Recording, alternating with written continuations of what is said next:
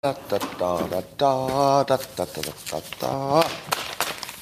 Good morning, everybody, and welcome to the highlight of civilization. It's called Coffee with Scott Adams. There's never been a finer moment in your life. I know. You'd probably like the birth of your children, maybe your wedding day, but those are nothing compared to this experience. And if you want to take it up to yet another level, and I know you do, all you need is a copper, a mug or a glass, a tankard, chalice or stein, a canteen, jug or flask, a vessel of any kind. Fill it with your favorite liquid. I like coffee. Join me now for the unparalleled pleasure of the dopamine of the day, the thing that makes everything better. It's called the simultaneous sip, and it's going to happen right now. Go. Ah, yeah, that's good. That's good. Well, let's talk about some things. Um, a Twitter user named uh, Peter Wang. Stop it. That's his actual name. Don't make fun of him. Just because his first name and his last name are a penis, Peter Wang, that is no reason to mock him. That's not kind. Don't do that, because that's not what this is about. But Peter Wang had a very good uh, tweet, um, which was neither about his Peter or his Wang. But he said, uh, quote, um, I just had a 20-minute conversation with ChatGPT, that's a, uh, an artificial intelligence that's available to the public, about the history of modern physics. If I had this shit as a tutor during high school and college, OMG. I think we can basically reinvent the concept of education at scale. College as we know it will cease to exist. AI will be your only user interface to everything, including education. Yes. Yes, Peter Wang, you have nailed this. The only thing I want for education is AI. Now you say to yourself, but Scott, AI will not be as good as a human teacher who's reacting and, and all that. To which I say, you are right on day one. On day one. What happens on day two of AI versus all the human teachers? On day two, AI, or well, not technically day two, but let's say year two. On year two, AI has already tried uh, 3,000 different ways to, dis- to explain something. And it tracked who got the best test results based on which way it chose to explain the same topic. Once it found out that people got much better test results when it explained it this way, it starts doing it that way from now on. Maybe testing a little bit just in case it can do even better. What did the human teachers do? During that year, when the AI went from, I'll just guess what will work, to, oh, I have great data and I know exactly what worked and this gets better test results. What did the human teachers do differently? They introduced uh, some gender reassignment classes or something. I don't know. but, the, but I'll tell you what they didn't do is know exactly what worked and what didn't and then change, change to what worked. But AI did. By year three, no human classroom would be able to compete with AI because AI would have tested, you know, very completely all the way through test scores to know what worked and what didn't, and then it would be over.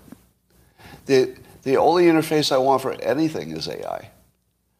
I don't want to do a Google search where I open a web page and there's a little box.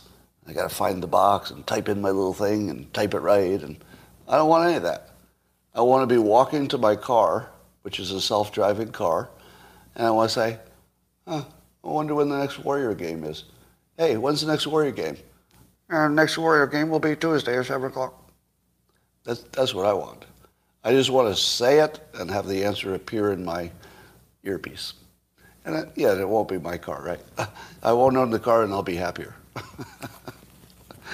I don't think anybody, I don't think any of you quite understand how right Klaus Schwab is about not owning things and being happier. If he's the one who said it, I think he did. It, it, let, let, me, let me give you a little insight from being rich. You ready for this? So I've, I've experienced not having money, you know, the first part of my life, and have I've experienced having lots of money. And one of the things I like most about going on vacation is what? Well, what do you think is one of the things I like most about being on vacation? Getting away from my money. because my money bought all these complications. I've got a car that's breaking down. I've got 600, you know, uh, pieces of appliances that are not working at my house. I've got leaks. I've got shit. I've got mail coming in. I've got to clean the house. I've got a dog. It's all because of money, right? When I go on vacation, I'm not actually escaping my own money. It's a vacation from my money. So if you're telling me that, you know, I want to own a lot of things, like being in my name, because that's what will make me happy, you've never experienced going from poor to rich. If you've ever gone from poor to rich, you know your shit doesn't make you happy, right? You're still going to buy it because you can, right? Uh, I was watching, I was watching a video of Andrew Tate buy, I don't know, one or three new Bugattis or something. because He's got some big fleet of, of uh, expensive cars. And he looked very happy. He seemed very happy when he was doing it. But I think only the buying it and the talking about it makes him happy, and maybe driving it two or three times. But then after after he's, he gets through his happiness, and then is parked with his other Bugattis, does it still make him happy, or is it a little bit of work to have maintenance and you know storage and everything for yet another car? I don't know. Yeah, maybe it does work for him. He seems to have a good system. But uh, if you believe that having a lot of stuff makes you happier, I guarantee you it doesn't. You'll still get them. Like, I, am not saying I'm going to stop buying things I want. I mean, I just bought a electric guitar that clearly I did not need. and I liked it. I really enjoy it. Every time I look at it, it makes me happy. But it's also a pain in the ass, right? It adds a whole bunch of complexity to my life. All right. Um, yeah, AI will be everything. I've got a question about uh, the Snowden and Assange issues, about uh, Assange mostly, but the question is whether they should be pardoned. Why wouldn't we have a trial? Is the belief that our our uh, our justice system is so unfair that we can't have a, a trial that the whole country watches? Because that's what I, yeah, I'm seeing a lot of yes. So now, I agree with you that our justice system can be biased and not get us the best answers. But we use it for everything else. Like, why would you make, why would you make an exception for this one thing? Don't you think the government itself would be on trial? You know, here, here's my take. Um, I don't know the whole details of what Assange and Snowden did. I haven't really heard the argument from, let's say, whoever wants to prosecute them, the CIA, et cetera. So, I, I mean, I've heard the basic argument that it put people at risk and it was theft of materials and stuff. And then the counter argument is it was just journalism. So I'd like, I'd like to see the, uh, I'd like to see this case played out in public. Now, I get that you don't trust that this specific case would be handled right. However, I feel like if the whole country is watching, it's a lot harder for anybody to you know, play fast and loose with the rules. So, uh, as much as I don't want to see somebody put at risk if they have not committed any crimes, I don't know what they have done. Like, I, I'm a little hesitant to go full pardon without knowing exactly the whole details of the arguments. But I'd like to know the arguments. So you're saying that government on trial would be a closed door trial? I'm saying somebody shouting at me that it would be a closed door trial. Do you think it could be? Do you, do you think that you could put Assange on trial and say, we're going to show some things to, let's say, the jury, but the public can never know these things because they're secret? Well, if, if that's the case, then there's no way to have a fair trial because I think transparency would be pretty important. Now, that would be interesting. I would think that that would be a Supreme Court um, situation because that would not be equal justice, would it? I, I would argue that equal justice requires some amount of transparency for the entire public, not just the people involved in the trial. But of course, there are plenty of cases where you do have to have that um, privacy. So I don't know. I, I'm, I'm biased toward having the trial because I think it's terribly unfair to Assange if it turns out no crimes were committed. It's terribly unfair. But, but, he put himself in a position where he was trying to create a, a public good and put himself at risk. Would you agree that he knew he was doing that? That Assange knew he was taking a risk. He was doing it for the public good. Maybe his own reasons too, but and I think this is more of that. I, I would like you know, I hate to put other people at risk. You know, he should make his own decisions. But he did make his decision to be in this domain. And if a little bit more risk on Assange could produce yet more benefit of the kind that even Assange would like us to have, I don't know. I don't know. It'd be, it'd be real interesting to have the trial. I, I understand the argument for just pardoning him. I totally get it. But I feel like there's more benefit the country could get by just knowing more about this situation. All right. the Iran protests, apparently the New York Times is reporting fake news on this. So Iran uh, has this thing called a morality police unit. And I guess they're the ones that make sure the women are wearing their proper headgear and stuff. And they were the the sparking point that caused the protests because they arrested some woman and she died in custody, I think is the story. So the protests are raging and they, they started with, you know, being against the morality of police, but I think it generalized now to the regime. So now the, the protests are as much about the regime as they are about this specific problem. So what the regime is doing, wisely, is they're saying, oh, oh, now that it's about the entire regime, maybe we could go back and solve that little problem you were complaining about. You know that morality police problem? Let's get back to that. Let, us not, let's not overthrow the whole regime. Uh, let's just go back and talk to that thing. We weren't going to talk about it before, but maybe we can talk about it now because you seem to be protesting so much. So Iran apparently said they would uh, sort of reconsider, or they've suggested that they're going to put this uh, this morality police unit on pause or suspend them. The New York Times, I guess, reported that like it's true. and I think people who are a little more uh, wise about Iran, including the Washington Post, are reporting it as something they said they'd do, which is a big difference. something they say they'll do versus something they'll do, big difference. Big difference. So we'll see how that works out. Uh, but it looks like the regime is pretty worried about their, uh, their survival, or they wouldn't be giving up anything, would they? I mean, it, it seems like the regime is pretty hard-nosed about, you know, this morality stuff. I mean, it's pretty central to the whole theme. I can't see that they would back down on the morality stuff unless they genuinely thought the entire the entire regime could be overthrown. So we might be closer to a total overthrow. Now, here's the most interesting story. It's a few days old, but maybe, maybe you didn't see it.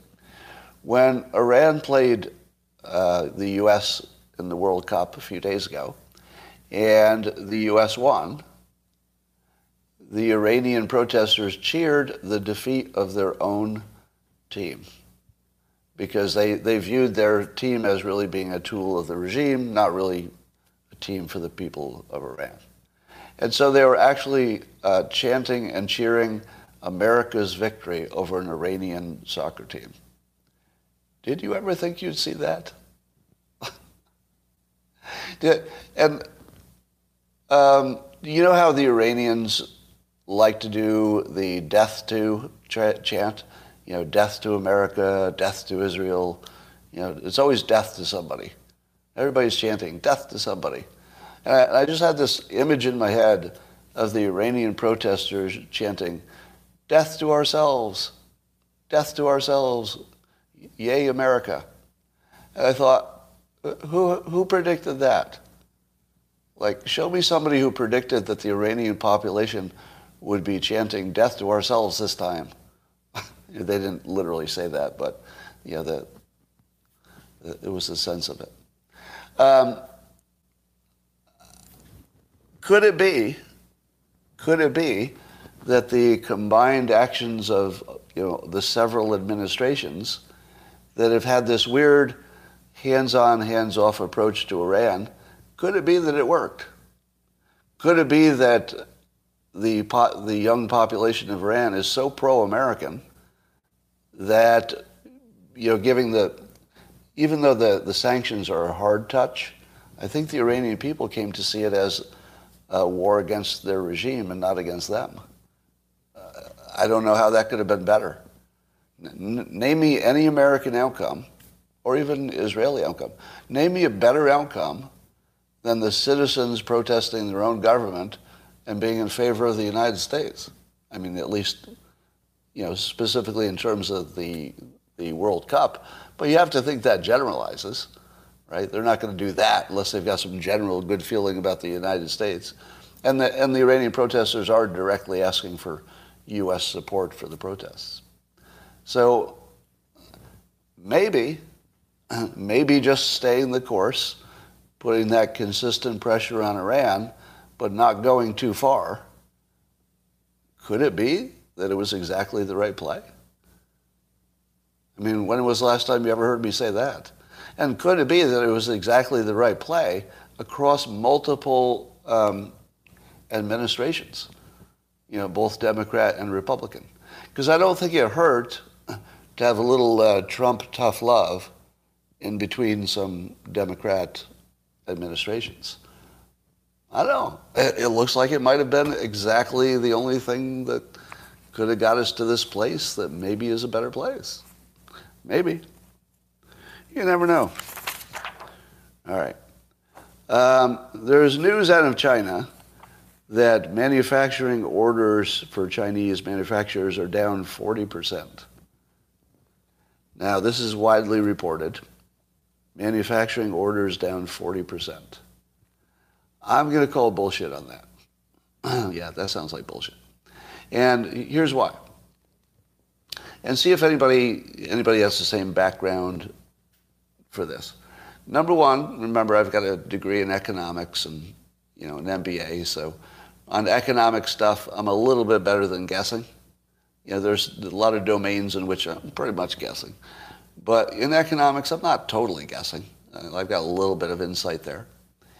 And I also did a lot of financial reporting for years in my corporate life. So you get this, you get a feel about numbers that usually you can call bullshit on stuff before you know why. Like you can just look at it and say, mm, no, you know, I don't know why this number is wrong, but that number isn't wrong. That, I mean, that number is wrong. So I saw two different numbers. One is that something like there's a 21% you know, decrease in U.S. orders or something. And I would believe a 20-something decrease in business in China. That feels about right. But a 40% collapse? If this were true, and the manufacturing orders for all of, all of China's manufacturing, if that were down 40% suddenly, there wouldn't be any other news. there wouldn't be any other news. We would be in a global depression at a scale we've never seen ever. Am I right? Is there anybody who knows enough about economics and you know they have enough, let's say, facility with numbers that that 40% number seems obviously wrong? Wouldn't you agree? To me, that seems obviously wrong, like way wrong. Now, my uh, so I'll make another. Here's another uh, very outside the mainstream um, outside the mainstream prediction. My prediction is just the data is wrong. That's all. My prediction is the data is wrong. Now, apparently, there are multiple entities who are confirming it. You know, it's not just one company with data, but that's not good enough for me.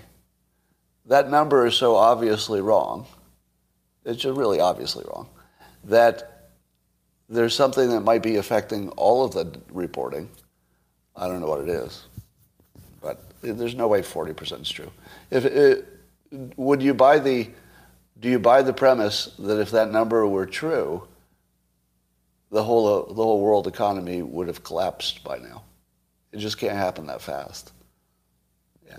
I'm, so, I mean, we're, we're going by feel here, right?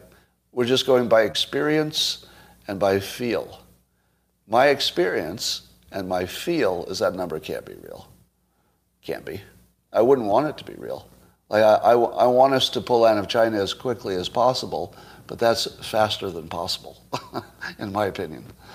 So I don't want to go that fast. I just want to make sure it's happening. All right. um, yesterday, midday, I was already commenting to friends that Ye was being too quiet. And I didn't think we could go a day without some new controversy. Well, he, he uh, did not disappoint.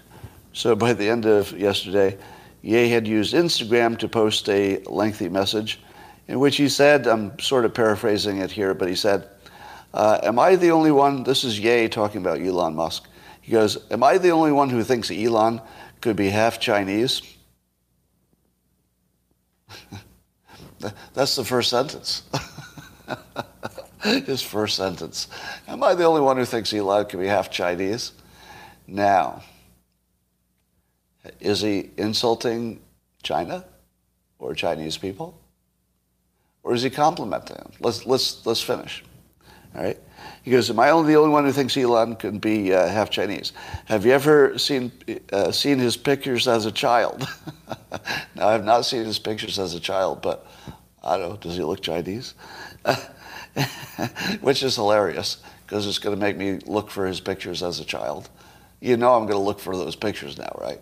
I have to see it because I, you know, I just have to see it now.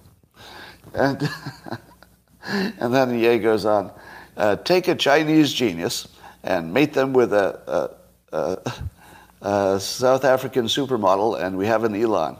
And then, then, if this wasn't bad enough, he goes, they probably made 10 to 30 Elons, and he's the first genetic hybrid that stuck. and then he goes, well, let's not forget about Obama. And then he makes a Obama joke, like Obama was a hybrid as well. Uh, now, do you see the pattern? Do you notice the pattern yet? So th- this was the, the audio that's um, from my earlier presentation, where I talked about the pattern of Ye is picking, you know, whatever whatever is the most outrageous thing you could say, and then saying it, but he's also consistently doing the following thing he's consistently treating groups like you can talk about them as if they're one group without the obvious knowledge that all the individuals are individual. Now he just did it again, and he just slipped it through. Because you're thinking about Elon, and you're thinking, basically, you're, you're thinking about the accusation that Elon might be half Chinese. But you also say to yourself, wait a minute, did he just say that Chinese people are smarter than average? He didn't really say that, but you know the, the sort of Chinese genius reference kind of said it, kind of said it. Now, what do we do with the fact that once again he has he has treated a group of people like they're one entity? You know, like like the Chinese people are extra smart. What do you do with that? yeah. He, he's basically already pushed you past the Overton window. He, he just treated an entire group of people like they were one thing, and you didn't even notice. Because he's done it to such an extent that now he can just make you think past it, and you don't even notice. You don't even notice. If you don't think he's making his point, you're missing the show. He's totally making his point that he can say whatever the fuck he wants as long as he's willing to pay for it. And he's willing to pay for it with his whole career. So as long as he's willing to pay for it, he gets to be the only person with free speech. And he's going right at it. He's going right at the third rail, and he's just standing on it, and just like daring you to question him because he's ready for the fight. And he actually has the he has the high ground argument in a weird way. Like, like it seems completely opposite, but he is somehow completely unexpectedly taken the high ground, which is if it's freedom of speech, he can say unpleasant things if he believes them. Right? Nobody's ever accused him of lying. Has anybody ever accused Ye of lying? We just think we don't like his opinion. It's a little dangerous. But so is a lot of free speech. Pretty dangerous. Now, what did Elon say in response to, uh, you know, being accused? Uh, maybe accused is even the wrong word because that's like a biased word. Uh, let's say the suggestion that he's half Chinese. Well, Elon is, I don't know if you've noticed, he's smart. So what did Elon say when he was accused of being, maybe, accused is the wrong word, because then, then it sounds like I'm saying that that's somehow a bad thing. And that's the opposite of the point, right? The, the point being it would be potentially a good thing. So the, the suggestion, he took it as a compliment, right? He said, I take it as a compliment. Is that the right answer? Oh, yes. oh, yes. You know, the, the, the, thing about, the thing about Musk that you don't notice, here's, here's more dog not barking stuff. You know, you, notice, you always notice when anybody makes a mistake, right? Just stands out. The thing you don't notice about Musk is how often he doesn't make a mistake. Like where other people could have easily stepped in it, and, he, and he'll just, boop, just misses it that when you watch how often he doesn't make a mistake that a smart person could have made, that's where his real genius is. Well, that in engineering, I guess. But like uh, when you notice how, how deftly he handles these things, like the way he handled his ex-wife's comment with just the little, uh, the, the, little, the little weird uh, icon, it was just perfect. Right? Again, there were a hundred ways he could have done that wrong but he picked the one way that wasn't wrong. And he does that fairly consistently. All right. Um, were you aware? All right, how many of you know the following facts? Uh, tell me who owns the New York Times? Go. Who owns the New York Times? This is a test of general knowledge. Big family, some people saying, a big family. Somebody says Murdoch. Somebody says Mexico. Somebody says Carlos Slim. The answer is not Bezos, not Sulzberger. The answer is the uh, richest guy in Mexico, uh, Carlos Slim. Now, does he own all of it or like a controlling interests. Yeah, Carlos Slim. If you haven't heard of him, he's like the big billionaire, one of the richest guys in the world and he owns it. Um, now, that's the first question. Carlos Slim owns the New York Times. Okay. Now, I want to see if you can answer the second question. Who was a famous notable investor uh, who invested in Hunter Biden's uh, entities? Carlos Slim. Yeah, same guy. So the same billionaire who owns the New York Times, which is very friendly to Biden, is also investing in Hunter Biden's entities. Now, can you give me a fact check on that? I just saw it on social media yesterday, and other people were mocking me for not already knowing that. But somehow I missed that. That somehow it slipped by. Yeah. And now tell me, how many of you did not know of that connection? Tell me if you didn't know of the both of the connections that that the same person owned the New York Times as invested with Hunter. Some of you knew, but only a few, right? And somehow that slipped by me. Now, here's what, um, here's where you can learn when you spend a little time behind the curtain, as I like to call it. When you see the news, the news reports what happened, generally. They try a little bit to tell you why, but they don't get that right. But sometimes they can at least get right what happened. Right? The part that they never report is the personal connections and the business connections below the hood. So if you open up the hood, everything is a different story because you can say, oh, this billionaire runs this politician, but also owns this entity. And then this politician said something good about this entity. Oh, now it makes sense. It's just the politician working for their boss. Right? So it's a whole different picture as soon as you know who knows who and who's investing with who and, and all that stuff. Completely different. Everything you think you know about the news, it's all wrong because of that. Because you don't know who knows who and who's who just had coffee with who and who's talking about starting a business with whom and, and all that. Who's married to? Yeah, marriages. marriages are a big part of it. Uh, Wall Street Journal, to its credit, uh, did report on the Hunter laptop story both before the election. Credit. All right. Wall Street Journal. Give them a little, little uh, sitting ovation. Credit where credit is due. Uh, we spend a lot of time on this live stream mocking the news organizations. But in this case, the Wall Street Journal got the correct story at the correct time they were not bamboozled and they did not try to fool the country. So good on them. That, that, my, my highest praise for just doing the job they're supposed to do. And now, open up the hood. Oh, wait.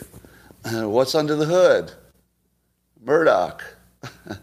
yeah. So it's really a story about one guy, right? It's not really a story about the Wall Street Journal. It's a, it's a story about one guy who allowed his publication to write that story. That's about basically what happened. But to his credit, he did allow real news to come out. So that, that was a service to the country. Um, and here's something that the Wall Street Journal reported. So this is the editorial board.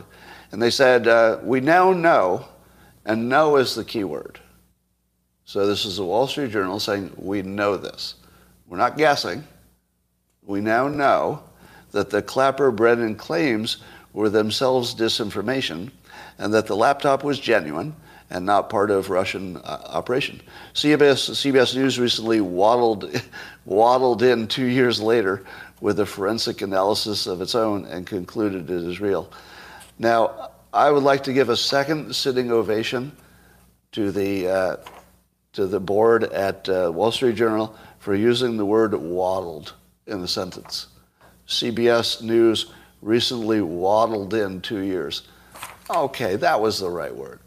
Now, let, let me give you a little writing tip. Uh, this is in my mind because I was just writing this tip somewhere else in, in my upcoming book. One of, one of the filters I use for writing is that if I'm writing a humor piece, first I'll write it just to say what I want to say, and then I'll go back and I'll change the words into the funny versions. So here you can see instead of instead of CBS News recent, recently you know entered the conversation, waddled would be the, the word that you put in if you're trying to make that funny. Now here's the second part. If you're not writing a humor piece, and this was not a humor piece, use just one in like a in like maybe the page just one funny word that sticks out like waddled will, will make your brain spend a whole bunch more time on their point. So that one word bought them 40% more attention. One word. And so that's my writing tip for you. If, it's, if you're writing humor, go back and look for all the funny words you could replace with your ordinary words. If you're writing for a serious point, one good waddle, you know, one good interesting word can really put a little uh, flavor on a good point without detracting it into humor.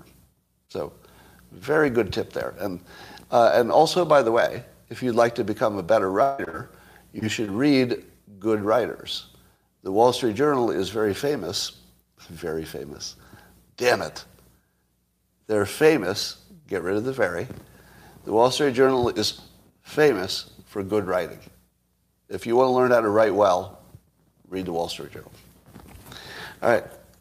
Um, but here's my question how do Clapper and Brennan ever show their face in public again now that the Twitter files revelations have come out? How do they ever appear in public again? Now, everything they did, as far as I know, is legal, right? Because lying to the public is legal. You know, it would be too, too much of a problem to arrest everybody who lied, so you can't really have a law like that. So it was probably completely legal.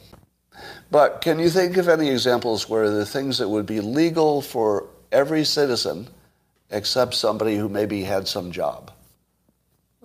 That's a thing, right? aren't there examples where uh, you know something is legal for me, but maybe it wouldn't be legal for um, an ex person of Congress? You know, what, there, there's talk about limiting Congress from, uh, let's say, doing some kind of lobbying for a few years. But that wouldn't apply to the rest of us, right? It would be a law just for a person of a certain job. Here's a law I would like. I think that if leadership, not rank and file, but if leadership of our intel agencies run an intentional hoax, even if they're ex-leaders, if they're ex-leaders too, if they run an intentional hoax for the purpose of changing an election outcome, that should be the death sentence. Now, I'm not recommending anything happen to Clapper and Brennan. As far as I know, what they did was legal. And I'm a, I'm a stickler for the Constitution. No matter how disreputable it was, no matter how awful it was, and it was as bad as anything I've ever seen, it was legal. And, and I'm, gonna, I'm never going to leave that standard, right? If it's legal, you don't touch them. But we really need to reassess the law. Let, let's make a law that says if something like this happens again, it's the death sentence. Because it's not like regular people. When your own intel agencies turn on your country, that's got to be the death penalty, right? That's not, that's not the Department of Agriculture lost some money. That's not uh, the head of, you know, HUD, um, you know, expense some things he shouldn't have expensed.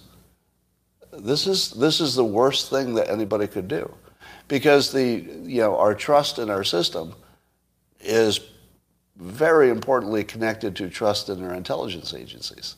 You can't separate that. So having the heads, not just people who work for intelligence, but having the very heads of them run, run a hoax against the American people that changed, probably, had an effect on the election outcome, that's as bad as any kind of treason I can imagine you know, short of actual physical violence. Yeah, it's a violation of oath, even if they're out of office, I think. So let me ask you, how many of you would approve, not, not retroactively, that's no fair, can't, you can't punish those two guys because they followed the law, unfortunately. But how many would agree with making that the death penalty if it happened again? Leadership only, not, not rank and file. Yeah. I mean, if treason, treason is still the death penalty, right? Uh, that hasn't changed, has it? I mean, if treason is the death penalty, how is this different? And to me, it looks like treason. Now, the difference, of course, is that it wouldn't be treason in favor of a foreign country, but if it's, if it's overthrowing an election, it's not that different. All right. Uh, did you know that uh, there was a, there were two Antifa groups that had until recently been allowed to operate uh, with abandon on Twitter?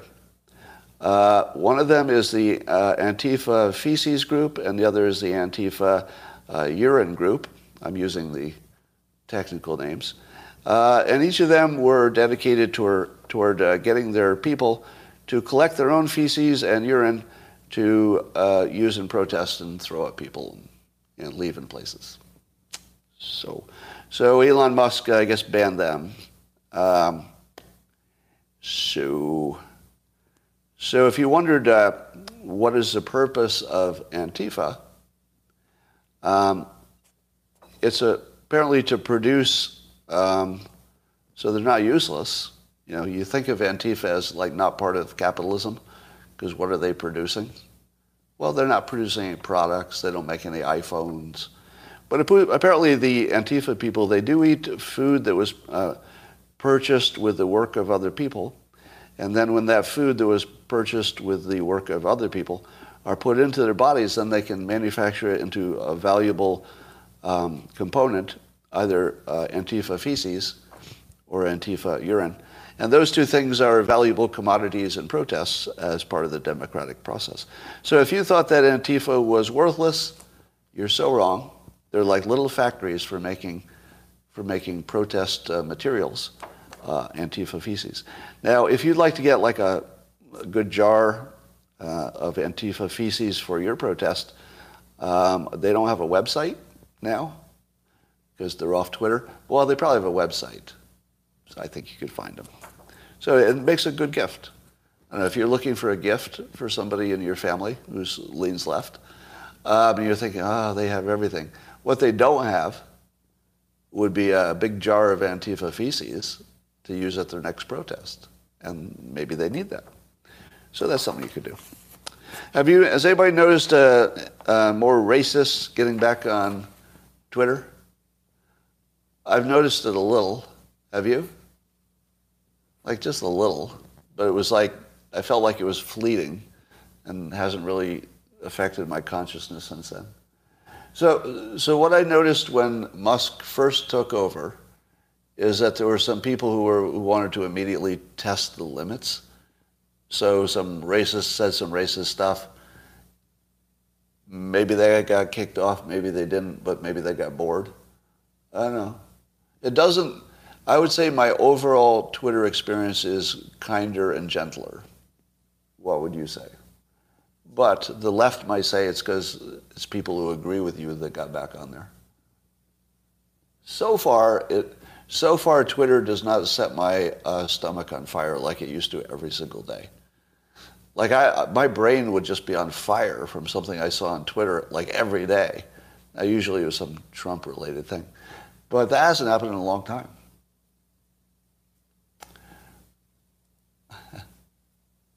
Uh, who has blocked more people, Sam Harris or Scott? Do you think that you could embarrass me into blocking fewer assholes? Do, do you think that there's something you say here about free speech that would, that would make me want to listen to a greater percentage of assholes compared to nice people who have something useful to say? You know, there's somebody over on YouTube who's trying to shame me into unblocking people that I wanted to block. No, I wanted to block them. And, and, and you know that I also block my supporters, right? I block my supporters on Twitter who say I'm finally waking up. Because you're not my supporter. Uh, that's the last thing I want to hear from you. So I do block people for saying that. I don't block them on locals because they're usually joking. On locals, I know you're joking. But on Twitter, you're not joking. So I block those. And by the way, if you do joke about it on Twitter, I'm still going to block you because I can't tell the difference. Yeah. All right. Um, I was looking at the Twitter terms of service, and I was wondering specifically about uh, Elon Musk's uh, suspending of Ye. Now, Ye got suspended because of that logo, right? That had a, it looked like the Star of David with a Nazi logo on the inside. What, what do you think the logo was supposed to represent? Interpret, interpret the logo in your opinion. It was a, it was a swastika, okay? And anything else? So you saw, you saw some violence, maybe? Maybe some suggestive violence? But what about the Star of David part? Was that just to further insult the Jewish community by doing the most offensive mashup you could possibly do? Was it art? Some people say it's art. Here's how I interpreted it. Now, I'm not saying my interpretation is correct, but that's how art works, right? If you look at art, people interpret it differently. So I'll tell you my interpretation. When I saw, if you look at the larger context of what Ye is doing, this, the a Nazi symbol surrounded by a Star of David says to me that Ye would like to bring together the people who are least likely to ever come together. That's what it looked like to me. Now you might say, Scott, that's the stupidest. But that's what I, but that was how I interpreted it. That was actually my first impression. My first impression was it was the opposite of hate. It was, hey, e- even the worst people should at least be able to come together. And I'm going to take the two most objectionable things, at least together, they're objectionable, not individually in one case. Um, and I'm going to make you think about could the worst, least likely people ever find a way to come together? Now, if you say to yourself, well, Scott, that couldn't possibly be the message, he was sitting next to Nick Fuentes. He, he's a black rapper who's partnered with Nick Fuentes. He literally is his logo. Like he's the Star of David with a, a with a, a, swastika. Now, you know, in a in a general sense, that the the analogy, the comparison there is unfair. I know, but you see what I'm doing. Right? So, if my interpretation, my interpretation was that it was a uh, it was a very challenging way to say we need to figure out how not to be enemies about everything. That's what it looked like. Now, Elon Musk interpreted it as a sign of hate, so he took him off. And so I wondered, what, do the, what does the Twitter terms of service say? Well, did you know that the terms of service of Twitter specifically prohibit uh, hate symbols being in your profile? Did you know that? You can't put a hate symbol in your profile. Now, it's not, pro- it's not prohibited in your feed, which makes sense, because you could put a hate image in your feed because you're talking about it. You see, see the point? That doesn't mean you're necessarily supporting it, because other people tweeted Ye's symbol and they were not kicked off because they were talking about it. But if you put it in your profile, you're saying, this is me, right? I associate with this symbol. So that's banned. Now, did Ye put his symbol in his profile? I don't think he did. Did he? He may have tried. No? It was only in his feed. So which, which Twitter terms of service would apply to that? None that I'm aware of. Well, it didn't, it, did it incite violence? Because inciting violence is your interpretation. My interpretation was it was a call to, call to unity even with the people who are the least likely ever to find unity, the, the number one least likely group to find unity. That's what I saw. So why does one person, Elon Musk, why does his opinion of what a symbol that had never existed in that full mashup form, well, I guess it had existed with the Rael, Raelians, but that's a different story. Why does one person get to decide that's a hate symbol where if I had been the head of Twitter, I would have said, I don't know, that's ambiguous. And it's in the feed, it's not in the profile. So if it's ambiguous and it's in the feed, terms of service don't touch it. You say it's not ambiguous? I told you I, I interpreted it a different way. How can you argue it's not ambiguous? Do you think I'm lying to you? Do you think that I really didn't interpret it that way? No, I actually literally did. So you can't argue that it's not ambiguous. I just told you I have a different view of it than you do, thus proven am- ambiguous. Now you can say that most people don't see it as ambiguous, and that's why Musk could ban it, and everybody agreed with him. I agree with you that most people would not see that as ambiguous. I agree with that. But it is ambiguous because I disagree. So that's a fact. Yeah, if you buy Twitter, you get to decide the content. All right, so here's my bottom line on this. If you own Twitter, you have more than one master you have to serve. One master is Twitter. It's a company. It needs to run as a, you know, an entity that can survive. But you're also a human being. You're a citizen of Earth and a citizen of this country. So you have, you have a different responsibility that's even bigger than your own company, which is you know, to the, uh, the citizens. I think Musk made the right citizen decision. In other words, he cited, he saw something that could be hate, that most people interpreted as hate, and he took an anti-hate stand. And as a human, very good. Very good. I, I support Elon Musk as a human being who took a strong and fairly rapid stand against what looked like hate. As a human being, A plus. As a protector of free speech, a mm, little less clear. So when I said the other day that he fucked up on this decision, Elon, I do think it's wrong on a freedom of speech level. How many agree with my take that he was wrong on a freedom of speech level? Number of people agree. All right. Now, do you think freedom of speech in this case should have overridden what I think is a, a genuine good intention to keep people safe?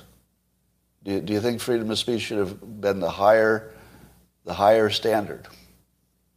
Okay? I think reasonable people could say, yes, it should be the higher standard. So I respect that opinion, and I'm not going to disagree with it, but I'm going to say that I also respect somebody who would put humanity above a concept. I respect anybody who would put a, I just might have, I might have chosen differently. I might have. But I do respect that opinion on a human level, but I don't think it's technically the right freedom of speech decision. Yeah. Now, and then I would be especially happy if someday Ye clarifies what he was up to and it turned out to be, you know, an acceptable clarification, and then he was let back on, then I think the, the loop would be complete and I would be happy with everybody's performance. I'd be happy with everybody. I'd say, okay, you, you did what you thought you needed to do. You had good intentions. We fought it out, and here we are. And maybe we learned something in the process. So that's the most uh, optimistic thing I can say. Um, and there's not much else going on. Can we get some new news, please? Could could we have something else going on? Well, Ye did mention loving everybody, yes, but he didn't he didn't complete the uh, circuit and say how loving everybody can be made compatible with the things he's been saying and tweeting. Yeah, he hasn't quite done that intentionally. I think intentionally, because he would know how to do that, of course. Um, someone should announce for the presidency. How many of you think that Trump can still win? How many of you think Trump can win? Um, I would say that he's not demonstrating a will to win. If he were demonstrating a will to win, I think that I would say, well, you can never count him out, and no obstacle is too big. And you know, if he if he survived, grab him by the pussy, and all the legal challenges, and you know, two impeachments. If he survived all of that, and he still had the fight in him, then I, I wouldn't count him out. But the evidence suggests he doesn't have the, the will uh, for whatever reason. And I don't think he has the family support either, and that probably makes a difference. So I don't think he has the will to push through it. I think he might be able to get the nomination, but he doesn't have any chance of winning in a general. I don't think. That's my prediction. Now, if he doesn't, if he runs in the primary, I don't think DeSantis will run against him, even though DeSantis could beat him in the primary because DeSantis would be so wounded by the fight that I don't know. It would be like a what do you call it, a Pyrrhic victory, the kind where you win, but in the long run you wish you hadn't because you got so crippled in, in the winning that you end up dying in the long run. Um, so I guess the real question is whether Trump goes ahead and gets into the primary. What do you think? Do you think Trump will actually run in the primary all the way through to the nomination? It would be his character to not quit, wouldn't it? It would be within his character to not quit. And it would be good for Truth Social, probably, to have, so probably just for his business interests, he probably has to play it. So I think he's going to get into the uh, primaries. Now, here's another uh, wild card. We imagine Trump at full speed, but when we think of DeSantis, we think of him running his state. When you think of those two things, you think of Trump winning easily, right? Trump at full strength versus mostly we've seen a governor at full strength as just a governor. But what we haven't seen is DeSantis going full strength at Trump. What would that look like? Because I don't think anybody's ever done a good job of going after Trump. Because the left goes after him with hoaxes. And the right says, okay, that's just a hoax. Okay, that's just fake news. Okay, that's just you know, leaving out context, right? So when the left goes after him, you just dismiss it because it's just silly. They're usually missing the point, they're lying. But if DeSantis goes after Trump, it's going to be on solid Republican, you know, argument. And that we haven't seen. We haven't seen any conservative make the good argument against Trump. But DeSantis could, I think he could bring it home. So you don't know what kind of impact that would have. Here's the other thing you don't know. What kind of advisors DeSantis would have. Because if you're looking at DeSantis' his native ability, it's very high. But you also don't know who's advising him. Right? If, if his advisors also go up to the presidential level, you know, he gets, he gets maybe even better advisors. You don't know what that turns him into. You could turn into anything. So, I don't know. It would be, I, I think it would be a disservice to the people of Florida if DeSantis ran, because they're pretty happy with their governor, and it would, you know, take him out of the job for a long time. So uh, Trump's advisors have been either bad recently, or he doesn't have any, or he's ignoring them. Yeah. So we'll see.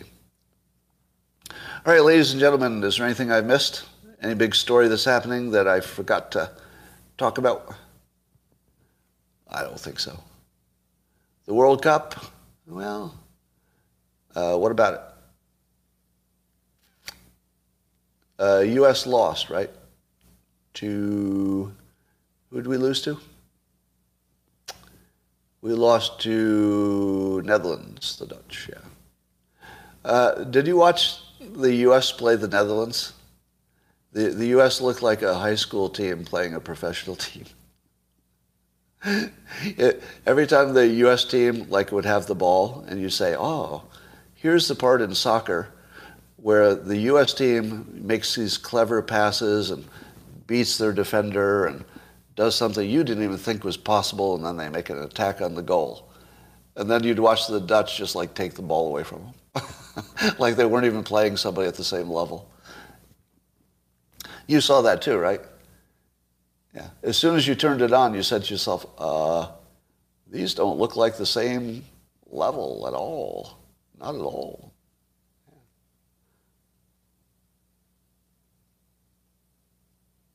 Uh, North Carolina substations attack.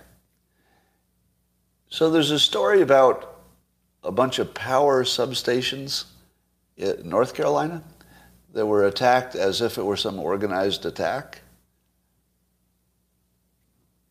But I don't know, that, that sounds more like individuals, yeah, that sounds like drunk rednecks or something. That doesn't sound like the beginning of a revolution to me. Uh, Oh, Kyle Rittenhouse is going viral after asking if Twitter files will reveal any hidden censoring against him. You think Kyle Rittenhouse was censored? Or accounts talking about him? I don't know. I didn't notice it. Uh, I saw massive tweeting uh, on his, you know, in his favor. You didn't see massive pro Rittenhouse tweeting? Like it was everywhere. Like I, I didn't see any. So I, I'm not saying it didn't happen because what we know now suggests that it did. It suggests that every major topic probably had a little bit of that problem. But I didn't notice it. Oh, you were, you were suspended for tweeting free Kyle? No, you weren't. Nobody was, no one was suspended for hashtag free Kyle. That didn't happen. So don't tell me that happened, because that didn't happen.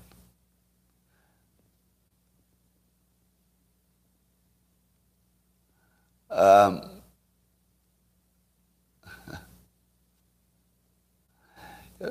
so I'm going to tell the uh, locals people uh, something uh, dog and tree related after I get off of YouTube because I can't tell you, the YouTube people.